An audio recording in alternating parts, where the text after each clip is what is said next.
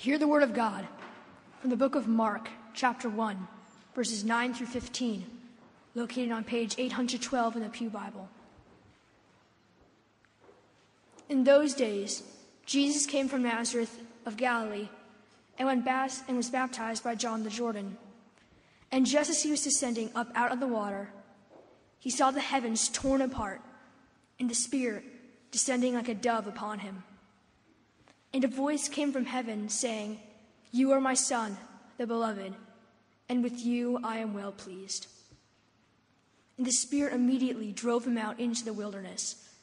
He was in the wilderness for forty days, tempted by Satan, and he was with the wild beasts, and angels waited upon him.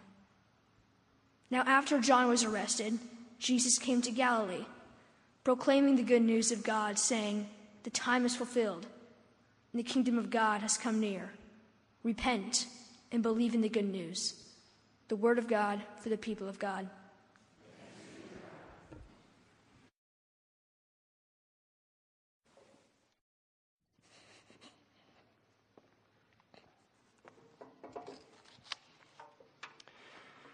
Good morning, everybody. The Lord be with you.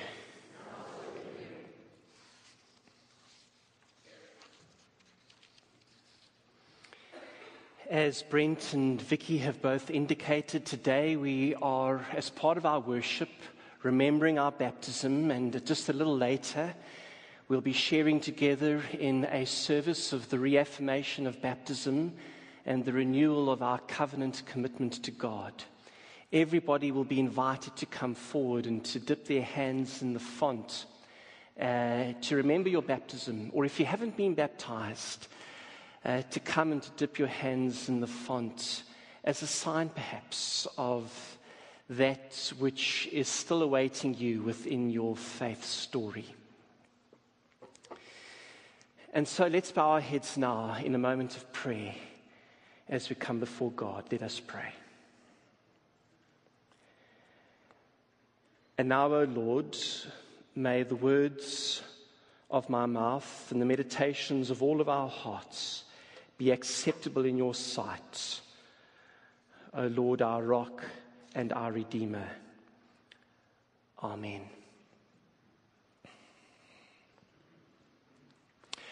So, why did Jesus get baptized by John in the Jordan? Have you ever thought about that? John's baptism was a baptism of repentance for the forgiveness of sins. But if Jesus was without sin, which is one of the cornerstone convictions of the Christian faith, if he was without sin, then why would he need to be baptized? One of the ways in which I've always made sense of this has been to say that Jesus didn't need to be baptized in the sense of having to repent of anything, but that he chose to be baptized in order to identify himself with sinful humanity. That at the very start of his public ministry, he chose to stand not in an elevated, holier than thou position of separation from the people but rather with those for whom he had come. Such was his heart of compassion. He wanted to identify with them in their sin so that the forgiveness of sins that he was all about was something that he might share with them in an intimate way. I think that there's gospel truth in that reading of Jesus' baptism but is there a further way in which it can be understood? One in which the actual experience of undergoing John's baptism played more than just a, a symbolic part in Jesus' life, that actually did something for him. A biblical theologian by the name of Ched Myers suggests that there is. He suggests that for Jesus, this was in fact a genuine act of repentance. Not in the sense of having to repent of any personal sinful wrongdoing, for he was indeed without sin. But in the sense of letting go of his life and identity as a young Jewish man, indebted to the entire moral and social order into which he had been born. Ched Myers suggests that in a very real sense, before his public ministry could begin, Jesus needed to repent, as it were, of his old life. As a devout but voiceless carpenter from Nazareth, to die to that old life, as it were, and so be inducted into the broader identity that was his as the Christ, the Son of God. John's baptism of repentance for the forgiveness of sins becomes the hinge moment in this crucial move in the ministry of Jesus. As he went under the waters of the Jordan, it was for him like a dying to that old life and a relinquishment of that settled life in Nazareth that he had known. And as he came up out of the water, it was for him arising to a new and fuller identity as the one through whom the forgiveness of sins would be known. Indeed, the text says that as he was coming up out of the water, he suddenly saw everything in a whole new way as he was coming up out of the water, he saw that the heavens were torn open and the descending Spirit, like a dove, could be seen. And then there came this voice from heaven, speaking such gracious words that would surely sustain him through everything that was still to come. You are my Son, the beloved. With you I am well pleased. If there's any doubt about the significant moment that his baptism represented, ushering him into a whole new order of existence. Well, then in the very next verses, we, we, we see that the settled life that he had known in Nazareth is over forever. For immediately we read, the Spirit drove him out into the wilderness to hammer out on the anvil of vulnerability and temptation how exactly he would choose to live out his belovedness in the world. That's a story that we'll explore in greater detail next week. Today's passage ends with Jesus going back to Galilee, back to the very place from whence he emerged, but he returns in a whole new way. We're told that John, the one who had baptized him, has been arrested. Clearly, as Jesus had discovered in the wilderness, there are dark powers at work within the world, deeply opposed to the birthing of this new order. But Jesus goes back to Galilee, a silent carpenter no more. He goes back in a whole new way and starts proclaiming the good news of God that the time is fulfilled, that the kingdom of God is at hand, that all should repent and believe the good news.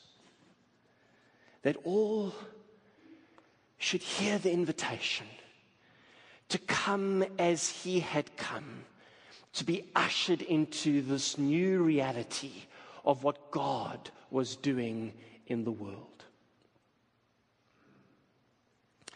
Now, today we come to remember and to reaffirm our baptism. To remember that through the waters of baptism, we have been drawn into a new identity, into a whole new existence, as it were. As we prepare ourselves for that for that beautiful part of our service this morning. What does this story about Jesus' baptism say to us? What invitation does it extend to us? Well, it seems to me that this story about Jesus leaving behind an old way of life and stepping into something wholly new. It seems that it is for us an invitation in a similar way to die to old ways of living and to be raised into that new identity that is truly ours as the beloved children of God. This is something we remember happened for us in our baptism, but it's something that is an ongoing need for us as the followers of Christ. For we so easily slip back into false notions of who we are and our place in the world. This struck home for me a while back in quite a humorous way. It was like a little death and resurrection moment. Lee and I were in a shopping mall when we bumped into some college students from the church, a group of really beautiful young women. And so we got chatting, and I can tell you, man oh man, I was in fine form, if I say so myself. I was sharp and witty and engaging. The conversation sparkled. They were all laughing at my jokes.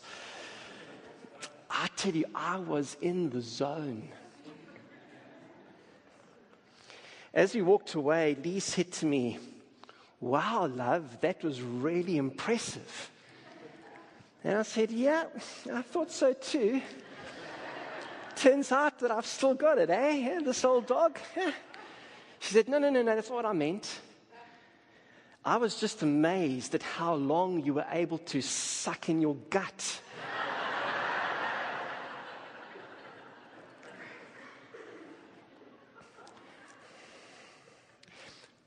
we all like to present ourselves in the best possible light, don't we?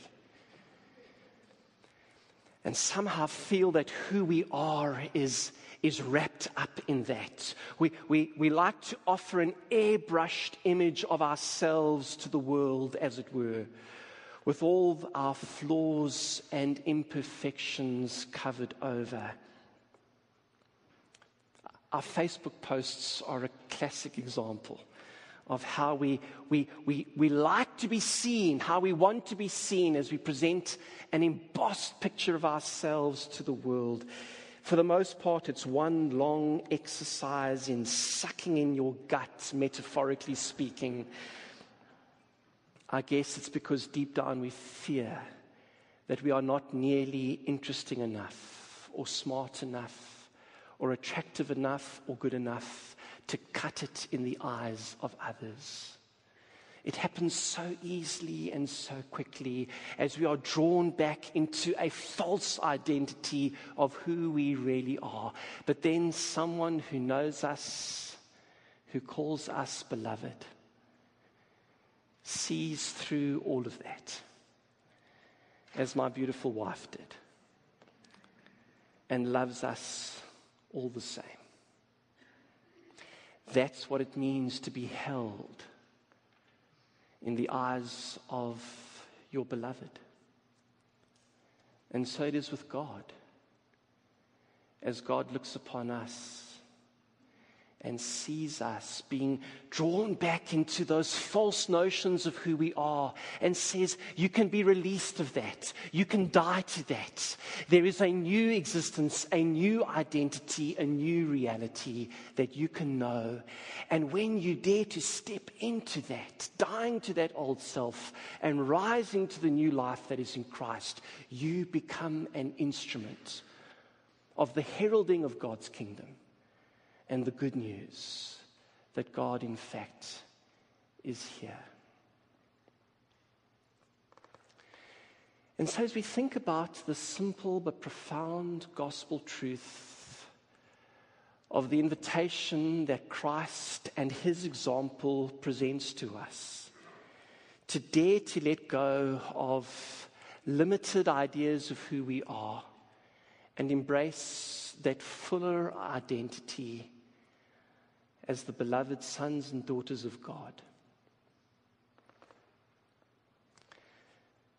As we come this morning to remember our baptism and the death and resurrection that it proclaims, in which we are able to step into that newer and fuller existence. So I'd like to close with a story of one of my heroes of the faith. And the ways in which he faced the death of his old life and was raised into the glorious new life that God had always intended for him. It's the story of Oscar Romero, the Archbishop of El Salvador from 1977 until his death in 1980, at a time when his country was under the oppressive rule of a violent military dictatorship. When he became Archbishop, Romero was widely regarded as a conservative academic who wouldn't rock the boat. Social activists in the church lamented his appointment as Archbishop. The government welcomed it. But all of that quickly changed. Just two and a half weeks after his appointment as Archbishop, a Jesuit priest and personal friend of Romero's, a Father Rutilio Grande, was assassinated. His death had a profound impact on Romero. It was like a baptism for him, through which he was ushered into a whole new identity that enabled him to see and act in a bold new way. Later, in speaking of that experience, he said, When I looked at Rutilio lying there dead, I thought, if they've killed him for doing what he did, then I too have to walk the same path. And walk that same path he did. That moment of baptism, as it were, heralded his rebirth. He soon shifted from a conservative, disconnected academic and became an outspoken critic of the government. His voice became the voice of the poor and the oppressed of his land as he took a brave stance against the injustice that was now so evident all around. And as he did so, he discovered a new freedom to live. Maybe because death, in one sense, had already been faced, and for him, in one sense, was already past. This is powerfully demonstrated in a scene from the movie about his life, Romero. In the scene, the army had just occupied a church and turned it into a military barracks. And so Romero went to this church to receive the sacred elements of the sacrament. On hearing his intentions, the sergeant in charge took an automatic rifle, blasted the altar to pieces, and screamed at the archbishop to get out. A visibly shaken Romero left the church. But outside, he stopped as he remembered why he had come, and so turned around and walked back inside. He went to the altar and on his knees started to gather up the blasted bits of the communion elements. The sergeant, in fury, grabbed another automatic rifle, emptied a further magazine of bullets in the altar, kicked Romero, and had him thrown out of the church. Romero then gets into a car and drives away. But soon he returns. This time he has with him his robe and stole. He puts them on and starts walking slowly and deliberately to the church, clearly intent on reclaiming it as a place of worship and celebrating the sacrament within it. As he walks to the church, so he is joined by other priests and onlookers.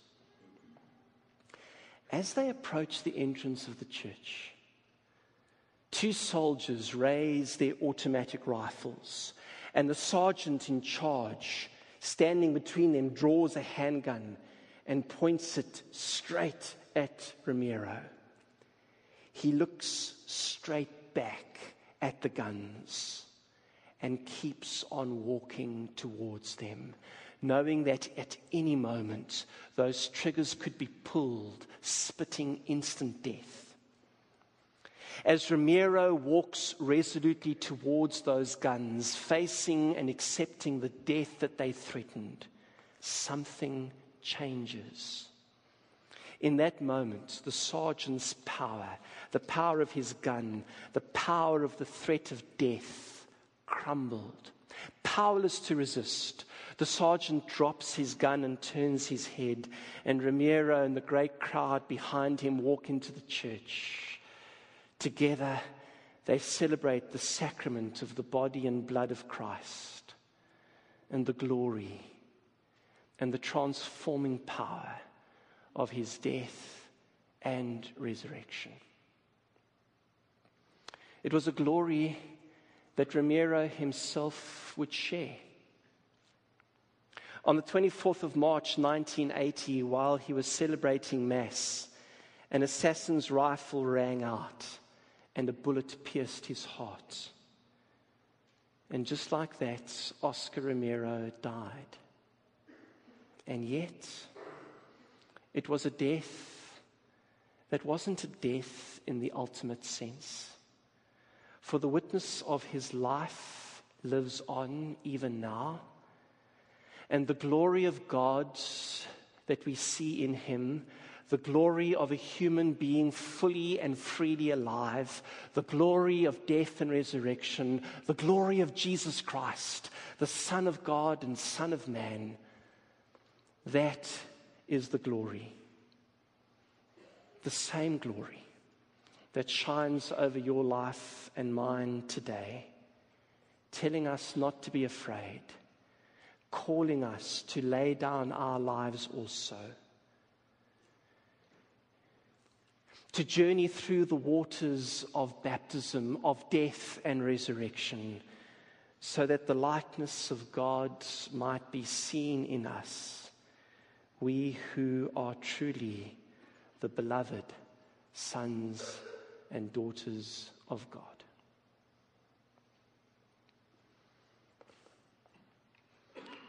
And so let me close with words spoken by Oscar Romero. We accomplish in our lifetime only a tiny fraction of the magnificent enterprise that is God's work. Nothing we do is complete, which is a way of saying that the kingdom always lies beyond us. No statement says all that could be said. No prayer fully expresses our faith. No confession brings perfection. No pastoral visit brings wholeness. No program accomplishes the church's mission. No set of goals and objectives includes everything. This is what we are about we plant the seeds that one day will grow.